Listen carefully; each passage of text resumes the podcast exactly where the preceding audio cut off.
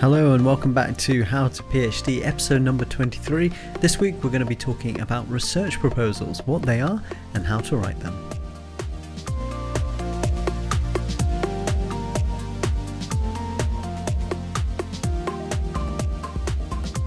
Hello and welcome back to the show. My name is Aaron and I'm joined by my co host Julia. Hello.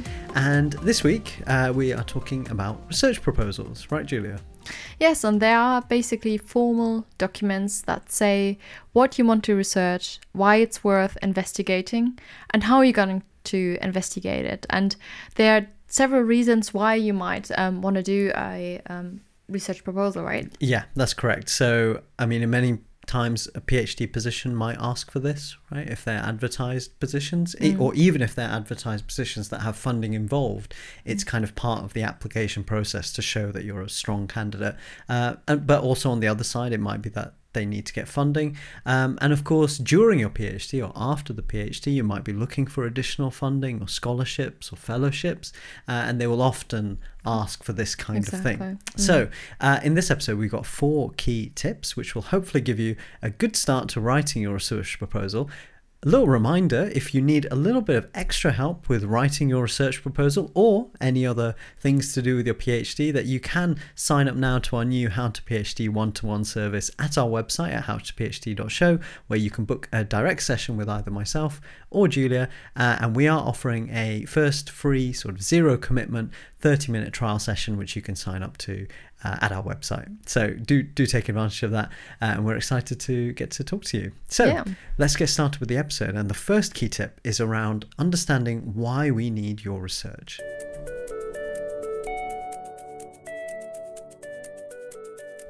So, our first key tip is around really understanding or getting across in your proposal why we need your research, right? And I guess the biggest section of that, Julia, that gets that across in a in a research proposal is the background. Exactly. So, I think it's really um, worth spending a lot of time with that bit because the person who will read it, if they're not interested in that bit, they might not continue reading mm, it. Yeah. Um, so it's really important to get that bit right. So to kind of explain what the problem is that your research is going to address, um, and um, so why the research is important, also why it's important now. Are there maybe any policies in place or something that make it quite urgent? Um, and what, yeah, what evidence is there to support your case? Like, um, why what what else in research is, is there to support that we need that research really? Exactly yeah. And i think usually sort of the you know to give a few examples uh, you know you mentioned kind of why now. Mm. and if we take electric cars for example in the UK that there's this policy shift coming that from 2030 all new sales of cars are, are, have to be electric or low emission vehicles, um, then that's that's a pretty good reason why you would have uh, research on electric cars, and that's a really good foundation for a research proposal. Uh, for yours, it was around uh, kind of the pressure on the National Health Service, right? Mm-hmm. Um, and then therefore by providing healthcare in pharmacies that we can reduce that pressure. So so really think about what's the why now and what's the what's the real problem. Mm. And I think often the place you go to first, I guess, is the is the literature. Um, yeah, exactly. I would yeah start with um, having a look what's there in the literature or even in newspaper articles. Um, what's there also maybe what kind of um, funding calls are out there at the moment so that shows like which topics are hot at the moment yes. so it's really interesting and um, another way um, where you could then start or where you could go to is um, to do public involvement and maybe if you need more information about that maybe we can have another episode mm, on that yeah. eventually yeah. but um, basically it's um, just bringing members from the public together um, that could be online or in really like a room like where you present your plan that you have for your research and then you just get a feeling whether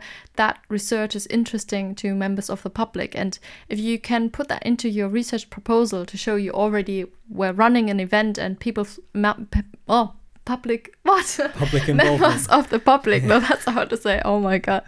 Um, um, that they um, are interested in your research, that can also strengthen your case, I think. Um, so also worth yeah, considering, definitely. Absolutely, I think it's really great where there isn't a whole lot of literature available, yeah, exactly, right? Yeah, so yeah. Uh, this was something that a lot of uh, of our listeners actually emailed. You know, what do I do in a situation where you know this is a new field and there isn't a whole lot out there um, yeah public involvement and and literally as you said it what it involves is kind of showing your research to members of the public and then essentially just asking them what they think of it right and and but it doesn't need to be a formal kind of data yeah, you don't need ethics no. for that. It's not data collection, really. Um, yeah, it's important to distinguish that. It's not doing research, but it's just like getting feel for basically uh, Yeah, whether there's and an interest in it. in your research proposal you would write hey look i talked to seven or eight people Mm. members of the public and they th- they said it was a, a good Yeah, idea to do this so yeah. really really useful technique which i think I, I never took advantage of but it's Mm. very useful uh, especially where there isn't a whole lot of literature Yeah. and of course uh, talking to stakeholders or potentially getting stakeholders involved and so Mhm. these are people who might be uh, more directly involved in the project either in terms of kind of a financial commitment or in terms of kind of getting the data that you're going to be collecting from Yeah, this. or even just giving feedback on your the data or something. That's- Um, that well. and what I mean here, so you could, for example, um, like if you pick the example of pharmacies again, let's say uh, you want to do research on pharmacies, um, then you might get uh, different um, chain pharmacy chains or individual pharmacies to say, look, I'm planning this research. Is that beneficial for you? And um, so you can demonstrate whether there's an, an impact in industry. So if the farmers are saying, yeah, we're really interested, and we're going to write you a letter of support um, that we're interested in your findings, and we were happy to kind of meet with you every couple of months to see what you have been up to and to give you some feedback on, on what we think is important to research. That can be really, really um, strengthen your ap- application as well, And or research proposal. effectively from them getting a sort of letter of support. right? Yeah, I think that would be good to demonstrate at the beginning, and then also, yeah, when when you um, kind of make your plan to make sure that you have stakeholder meetings or something integrated in your plan. Yes, that's right. And in terms of contacting them, I guess you would just kind of get in touch with them over email or, or potential stakeholders. It can be a little Yeah, bit just- daunting, I guess, going up to these kind of big uh, Yeah, industry I partners. guess but start small, so you can start with the pharmacy next door in that in that example, but um, or try if you already have a network um, at your university, um, maybe your supervisors can help you establish some contacts. Um, but I think yeah, be brave. Just you don't know if you contact people, they might just um, respond. Um, just try it. I think another useful tool in this is like LinkedIn because you can see, you know, potentially if one of the people who who works at one of these potential Mm. stakeholders has a, a background working at a university, which Yeah, quite often they do, they might understand a little bit more why you're doing the research Mm. and what the whole kind of academic process is about. So that's another you might want to get in touch with them directly and say, I'm doing this, you know, what, what would you think would be some kind of support potentially? Uh, so I think the point with this tip is that you know really emphasize why you need the research, but also that there is there are more options than just the literature, and there's a lot of really powerful stuff that you can do, like public involvement and getting a letter of support from stakeholders, uh, that can be just as effective as having a lot of really in-depth literature. So now that you've covered off kind of why you need the research, uh, then you've got to show why you are the right person to do it.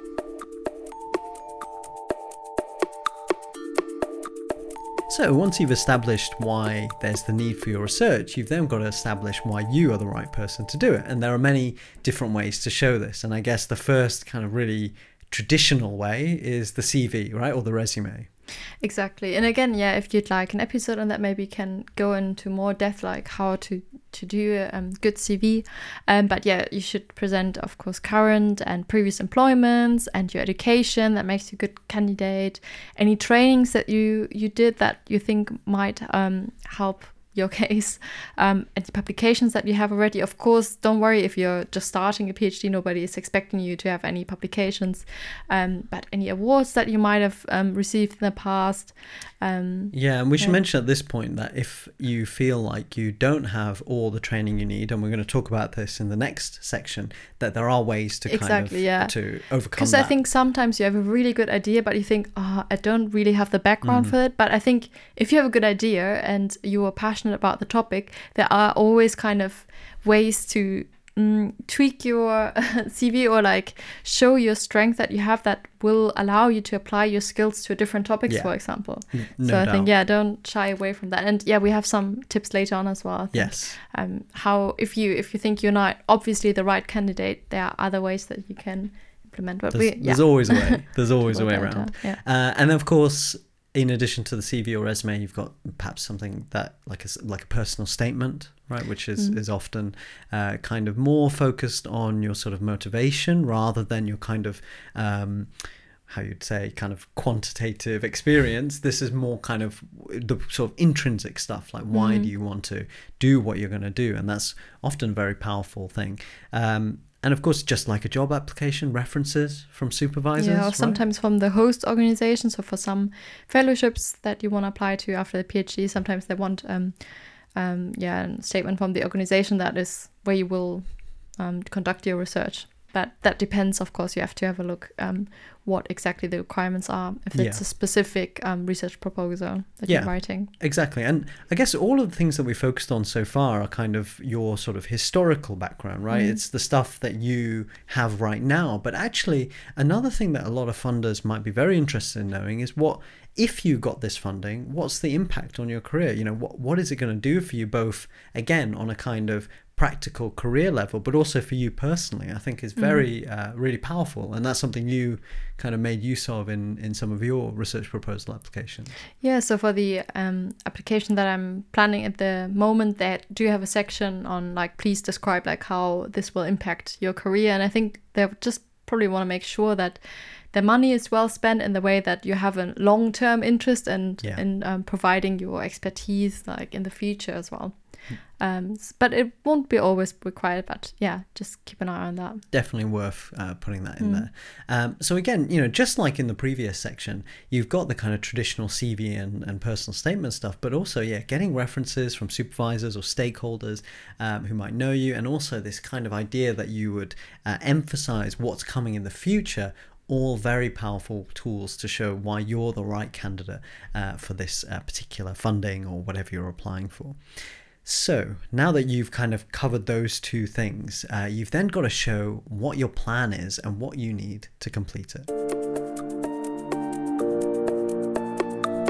So, how do you go about showing your plan and, and what you need to complete it? So, again, you know, this is something that it's important to look at the funding call and understand if they have particular uh, headings and things that they want to look for. But generally, the kind of content that people look for or that you should include in, in the research proposal is often very, very similar. Uh, and you should use that, that includes sort of a kind of aim and sort of description of kind of your methodology.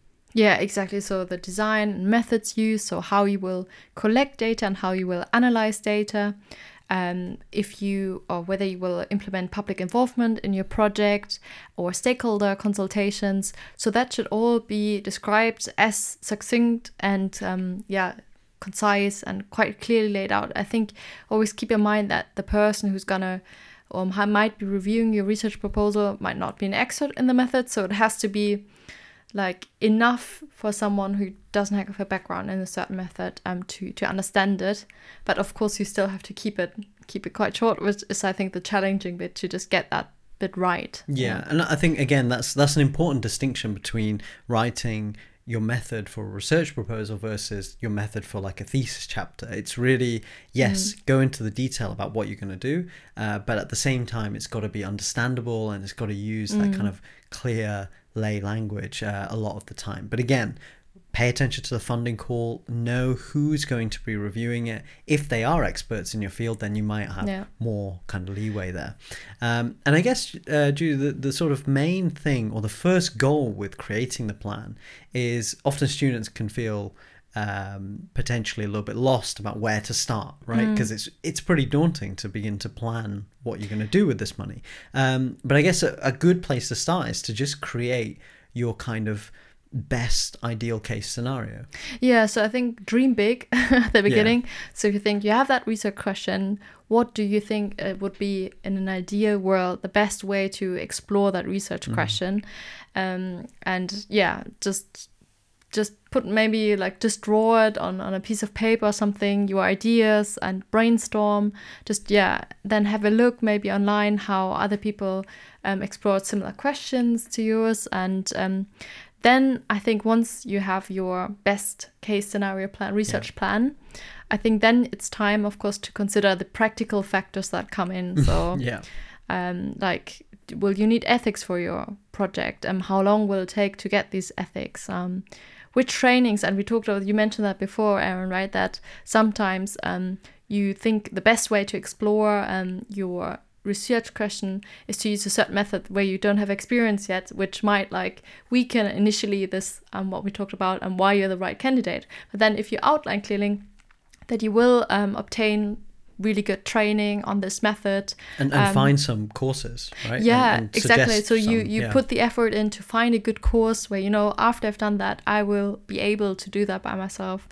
Um, and yeah you also have to think about how much time do you require for um, for your project? And i think if your uh, dream is to do 10 years research but the funding's only for one year then you have to um, like tweak your plan like what do you think is the most urgent thing where to start and um, so maybe you have to cut down your ideas a little bit and um, just focus on a specific part of it um, then you have to think about the budget and i think that can be very tricky Yeah. especially if you um, have never done that before or um, I mean, you you- that that was I think for both of us we had to do that in both of our research proposals that we submitted, and it's really difficult because they'll Mm. ask for things like how much is your time worth and things like that, and Mm. for that that that's can be impossible to know. So get help from Helpful. your financial department yeah again if you're just if you're applying or doing a research proposal for your phd phd often i think you don't have to make no, a budget that's plan True. Yeah. I think most people don't. I did have to do it um, for my project, but I got then help um, from my supervisors, and that was when I already just started. That at the beginning had to make a budget plan. But yeah, definitely get help from financial departments because that can be really difficult and tricky to do, and um, it might take a little bit of time for the financial department to like review your plan and get get the quote together. Um, so yeah, you have to spend a bit of And it should be that. worth noting that, you know, if you're not sure who to contact in terms of those things, then do ask your supervisor because it's it's likely that their their role will be in a situation where they need to be be bringing funding into the Mm. university and so they will 100% know who the people are to talk to when Yeah. it comes to this kind of stuff. So Yeah. Mm. do ask your supervisor or get in touch with the financial department. But you can speed it up with the budget. I think if you just list every single thing that you will you think you will need for your research for be it vouchers for your participants or the training course. If you look up um, on a website or something how much, for example, how much money the training costs, and um, put a link to that website where you want to do the course, so then that can help the financial department as well to make it quicker to get the budget plan together. Absolutely. And yeah. then sometimes another tip so sometimes you might um, conduct training yourself to be trained in a certain method, for example, but you can also try um, to get other people on board with your um, research proposal um, and add them onto people who will support you and work with you. So let's say you don't have experience in a third method, but your colleague does and is happy to work with you on your research, then you can put them down. And again, that will just show your funder, oh, they thought about Yeah. what they need to complete their plan and they've identified the right people. exactly and, and, and this is the whole process right you're taking that best case scenario and you, you're not losing the core of what mm-hmm. you dreamt of doing but you're essentially just adding this layer of realism which is really what the funders that's what you're you're trying Mm. to convince them that if they give you this money that that you know what you're doing and and you've got an idea and and support around you to make Mm. it happen um and I think also just one last thing is, is as and you kind of alluded to this at the beginning of this section is, is to look at what other people are doing, right? And, and ask current PhD students because chances are maybe they wrote a research proposal to get to their position.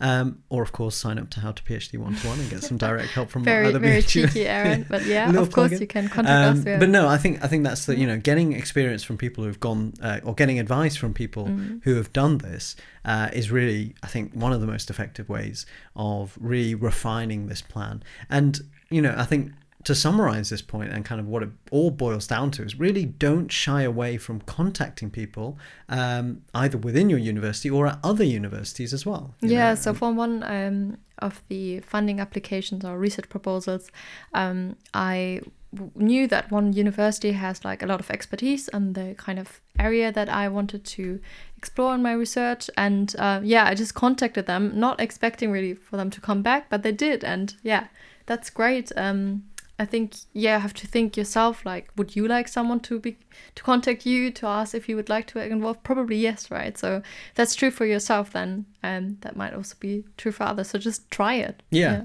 That's, that's that's absolutely true. You never know. You never know, right? Um, so now that you've got your plan and you've shown that you're the right candidate and you know exactly why you're doing your research, then perhaps one of the key points is around demonstrating what the impact of your work is going to be.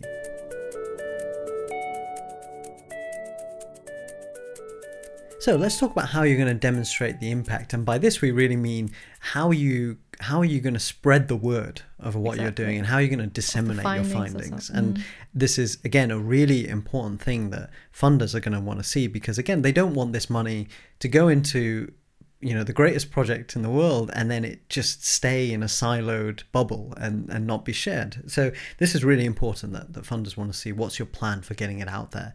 Uh, and of course some of the kind of key things that usually in academic contexts people aim for are things like journals right and and kind of having a conference or journal Conferences, yeah. publication plan um, and julie so you had some experience on sort of h- how do you plan for which journals you're going to submit to and i guess it's trying to find some that you know and just say look i've looked at this journal and it would seem like it's a good fit Yeah, like you can look at the um, impact factor of journals. I think just again to make sure, yeah, that demonstrate that you have the intention to for your research to have a high impact.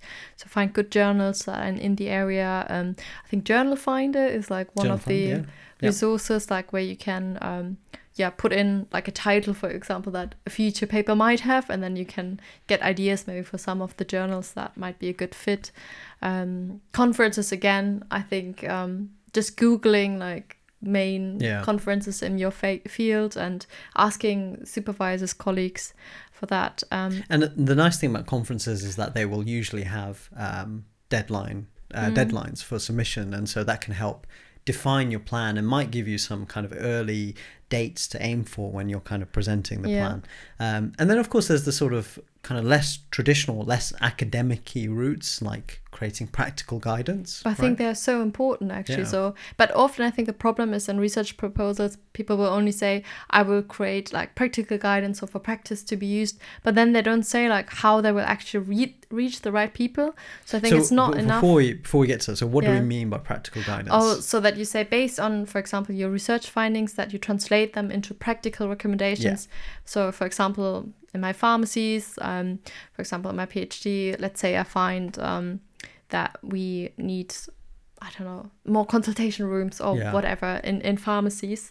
Um, and then it's not good enough for me to have that recommendation, right? Because it will just sit there. So then um, really describe in your research proposal how you will get it to pharmacy. So, for example, will you have a webinar where loads of pharmacies can take part and there you share your idea of how they can pr- improve practice or um, yeah like um, maybe there are Yeah. organizations or charities like who will profit of receiving your results um, that is what you should think about i think Yeah, exactly. And you know, you we, we mentioned some kind of uh, th- those sound you know, very kind of specific stakeholder kind of scenarios where you're mm-hmm. you know you're going direct to pharmacies and you can do kind of engagement with those, but also you can engage with the general public as well, right? And you could do something like public engagement where you're sharing your findings with the general public who might not have a direct connection to your research, but they might have an interest. And this is mm-hmm. this is important because it's it's disseminating science to the to the wider public. yeah and often it's tax money as well that is, is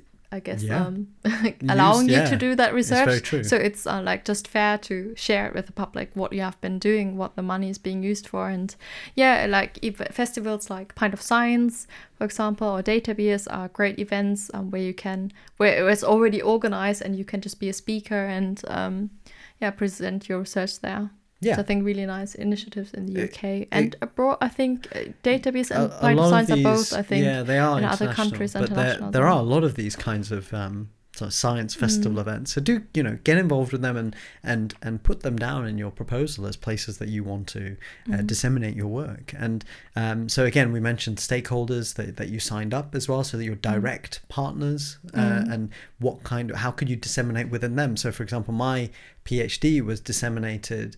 Um, of course, I had to write academic documents, but Mm-hmm. also there were industrially styled written documents, which are like very Right. concise, kind of more technical documents, which I gave to then uh, to to Jaguar Land Rover, and so Yeah. that was that's a great example of stakeholder dissemination, right? And you're giving it to Mm. your partner uh, to be able to use within their organization. Yeah, definitely. And think one final thing is that not to forget about the media as well and social media, where you could um, disseminate your research. So, for example, for the project where we got funding from the Coventry City of Culture, um, I think you also yeah got funding from them. And what we did is that we um, actually created a video of our findings, research findings. So we collaborated with artists, and they then were developing a video, That's uh, which I thought cool. yeah was the Yeah. first time I did that, and I think was really nice.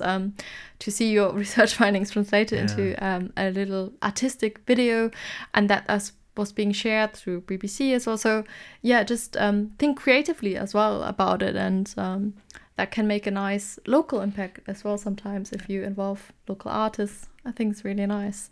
Absolutely. Absolutely. So let's wrap this up with some final tips for your research proposal adventures.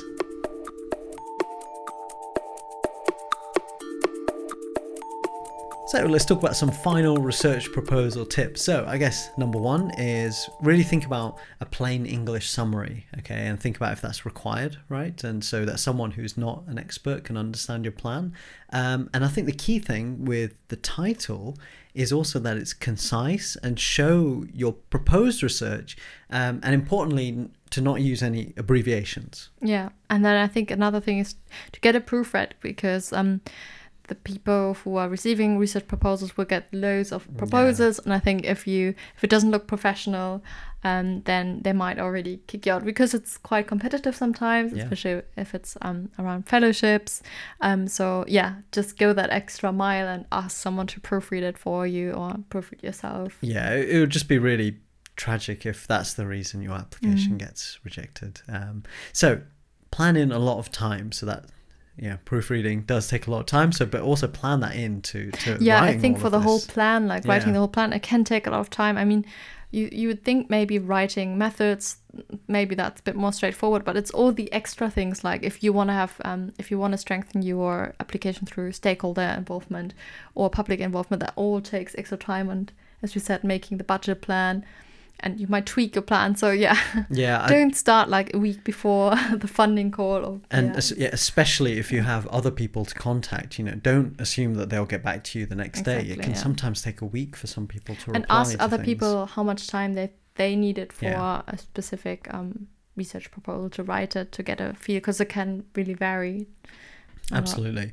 A very useful tip is to get involved in other people's research proposals to get experience. Right? Yeah, so I think when you're doing your PhD and your supervisors, they I, I think often are very busy with writing grant applications and research proposals, and will be very happy I think for you to be involved. Um, but I think it's just good to yeah get some practice and some experience um, on how how research proposals look like. Yeah, and I think that all ties into you know asking people Yeah. for examples of their previous research proposals as well. Um, so hopefully, this episode has given you plenty of tips that you can now take forward into all of your wonderful future research proposals. So, thank you so much for listening to another episode of How to PhD. Shout out to Laura, who supported us over on Buy Me a Coffee, and also for giving us this episode idea on research proposals. And of course, shout out to all the other listeners who have supported us on Buy Me a Coffee uh, and left really heartwarming comments. Uh, really incredible. Uh, if you're able to support the show, then we appreciate all the support you can get either through donations or over on Buy Me a Coffee or by leaving a review on Apple Podcasts. And of course, if you know of someone who you think could benefit from this episode on research proposals, then please do share this with them. Uh, we love to hear from you. Email is contact at howtophd.show, Twitter and Instagram at howtophd. Um, show. Nearly forgot the, the handle there. Um, and huge thanks to jobs.ac.uk who continue to support us. And a lot of the things that we mentioned today, like CVs and uh, writing research proposals, they have some very good guidance there over on their website. So do check them out. Next week, Julia, what are we going to be covering? Yeah, so we're going to be talking about how to supervise students. Um, and I think it can be quite daunting first because you feel you're just a student yourself. How should you supervise other students? Um, so hopefully, we can give you some good tips on that. Yes, exactly. It's that process of almost going from being supervised to being a supervisor, which can be a very exciting transition. So, thank you again. Take care, and we'll see you all next week.